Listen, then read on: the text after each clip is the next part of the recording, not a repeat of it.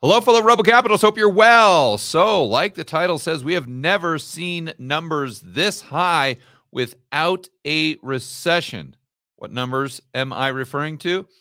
That would be continuing jobless claims, the increase in continuing jobless claims. We're going to get right into some charts and a video clip from the one and only CNBC. But before we do, I want to Remind all of you to check out rebelcapitalistlive.com to get your tickets to Rebel Capitalist Live. Great speakers like Mike Maloney, Peter Schiff, Barnes, Kenny McElroy, Lyn Alden, Simon Black, Snyder, just to name a few. You guys are not going to want to miss this event. 21 days left. So you got to get your tickets ASAP, and you can do that at rebelcapitalistlive.com. All right, let's get over to this clip from CNBC. And this is from Rick Santelli.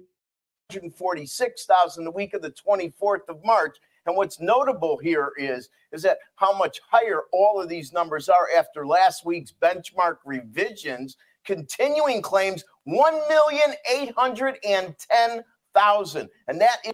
So continuing claims 1.8 million roughly is lower than the 1,823,000 in the rearview mirror. And after those benchmark revisions where we couldn't get above 1.7, last week's 1.823 million happened to be the highest since DEES of 21. Now- okay, so they revised last week's numbers. It got up to roughly 1.82 million, which was the highest we have seen since I think he's abbreviating December. so December of 2021. And this week, it's just under that high water mark at 1.81 million. So, why is this important? Why do these numbers usually equal a recession? Hello, fellow rebel capitalists. Got a quick question for you. Are you someone that realizes we are headed straight for an economic recession? Maybe even worse. You also realize that the government is trying to restrict your freedom, liberty, and privacy on a daily basis? We've all heard in the news lately about central bank digital currencies.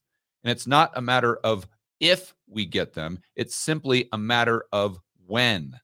But although you know we're facing all of these problems, you don't know what to do about it. How do you protect your wealth or grow your wealth when we're dealing with a very volatile economic environment? Or how do you maintain or increase your freedom and privacy when we have this woke Orwellian government that's trying to micromanage your life? Well, fortunately, got some good news for you. I have set up an event that is focused on helping you, the rebel capitalist, find solutions to these problems. It's all set up to help you build wealth and thrive in this world of out of control central banks and big governments.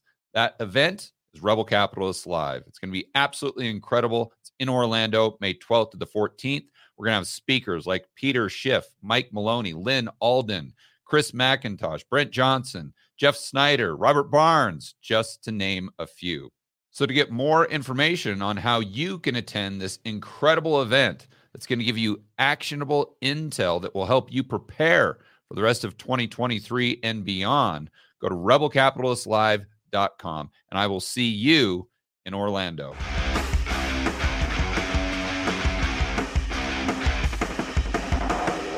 Let's go right over to this chart. So, this is continuing claims and uh, fascinating chart. And this actually gives me a lot to think about. Why? Because I have been assuming that the official recession will start once the Fed pauses and then pivots. You guys know from watching my videos, we've talked about the Fed hikes rates. Usually we do not get a recession then. They pause, pivot, then we get the recession. But as you can see, when in the past, when we have had the 12 month percentage change, so the year over year change from the 12 month prior low, the continuing jobless claims increasing by 45% has only happened when we are in a recession, not just before a recession. And this goes all the way back to call it 1969 when it gets up to this 45% level, we have been in a recession one, two, three, four, five, six, seven, eight, eight out of eight times.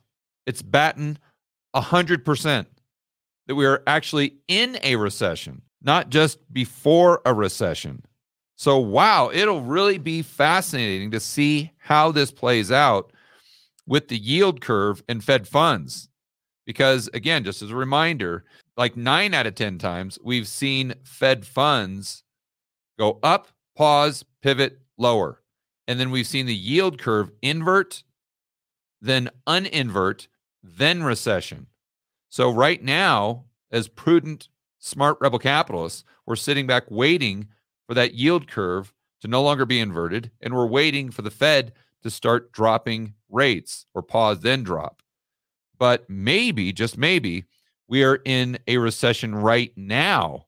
So these three very powerful indicators are one is saying that we're in a recession now, and the other two are saying that we'll most likely be in a recession, you know, sometime in the future, but definitely within uh, 2023 at the most at the beginning of 2024. And I just did a, a video on the price of gold.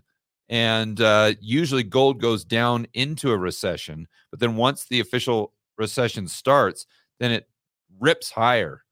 So if you're a gold investor or someone who's wanting to maybe buy the gold miners, this is something you really, really need to pay attention to. All right, guys, enjoy the rest of your afternoon. As always, make sure that you're standing up for freedom liberty, freedom, and free market capitalism.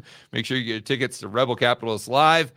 And I will see you in Orlando and in the next video.